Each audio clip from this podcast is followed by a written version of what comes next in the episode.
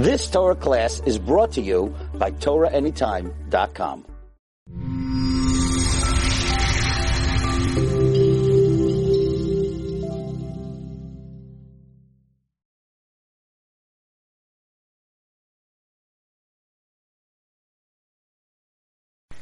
So Haman comes first thing in the morning to tell the king about his plot to hang Mordechai. But there's something on the king's mind.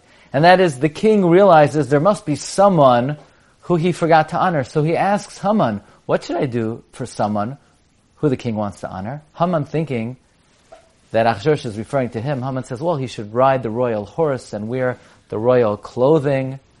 And Achshverosh says, great, go do that. Al tapel davar. Don't leave out anything that I tell you. Let Mordechai ride the royal horse. Let him wear the royal clothing. And Haman He's beside himself, but he has no choice, so he goes to Mordechai, and everyone is running away from Haman. Everyone thinks that Haman is coming to kill the Jewish people. And Mordechai is in the middle of davening. If you look in the Gemara Megillah, Daf Tezayin, the Gemara says, Va'oyrech adesalik Mordechai letzlusei.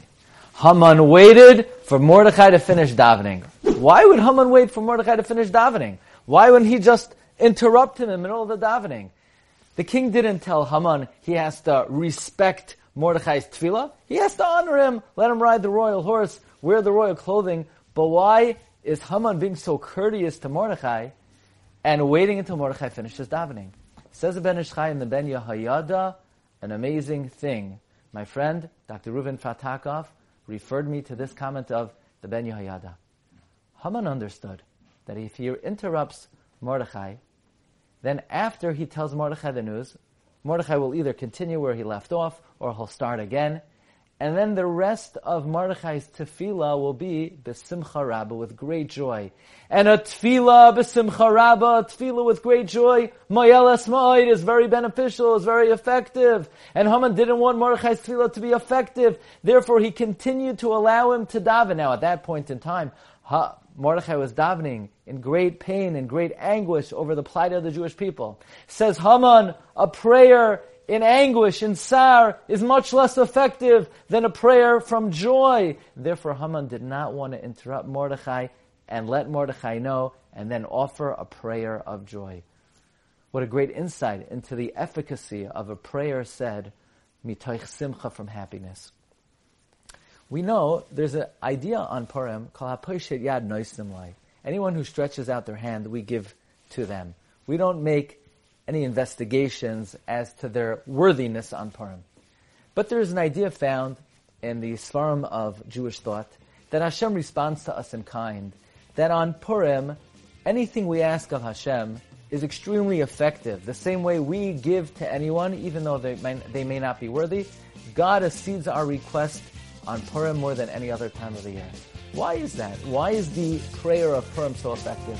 Perhaps it's this very reason. The rest of the year, we don't have the opportunity to rejoice as we do on Purim. Purim is the happiest day of the year, and therefore Purim has a, a special day, a special opportunity for our tefillahs to be answered. So while we have many mitzvahs of Purim, reading the Megillah, eating the Suda,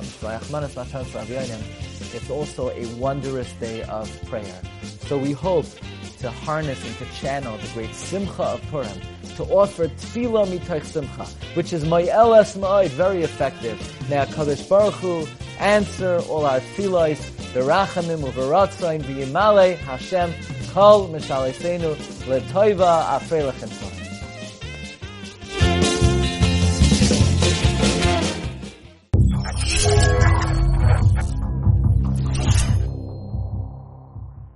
and just experienced another Torah class brought to you by TorahAnytime.com.